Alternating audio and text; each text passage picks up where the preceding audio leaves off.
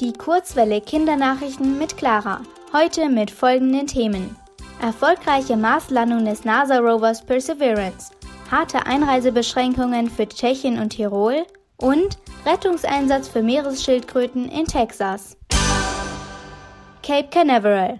Der NASA-Rover Perseverance ist am Donnerstag erfolgreich auf dem Mars gelandet. Laut NASA, der US-amerikanischen Behörde für Raumfahrt und Flugwissenschaft, war das Landemanöver des Rovers extrem kompliziert. Perseverance ist mit einem zwei Meter langen Roboterarm ausgestattet, 19 Kameras, zwei Mikrofonen und einem Mini-Hubschrauber. Damit soll er den Mars weiter erforschen und nach möglichen Spuren von früherem Leben suchen. Der NASA-Rover war sechs Monate unterwegs, bis er Donnerstagabend auf dem Mars landen konnte. Berlin.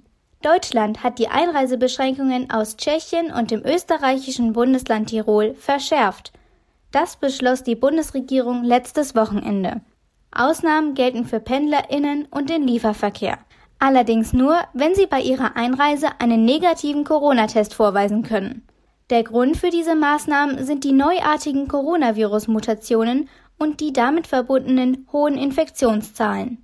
Bundesgesundheitsminister Jens Spahn stellte außerdem in Aussicht, dass in Deutschland ab dem 1. März alle Bürgerinnen ein Recht auf kostenlose Corona-Schnelltests bekommen sollen. So soll die Gefahr einer weiteren Corona-Ausbreitung begrenzt werden. Texas.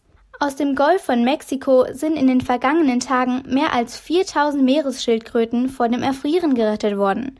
Sie befanden sich in einer Art Kältestarre und konnten sich nicht bewegen. Das liegt daran, dass in Texas momentan ungewöhnlich kalte Temperaturen herrschen.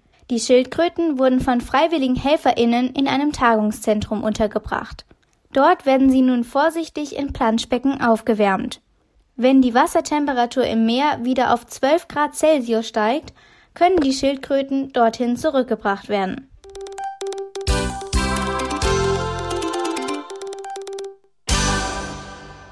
Die gute Nachricht.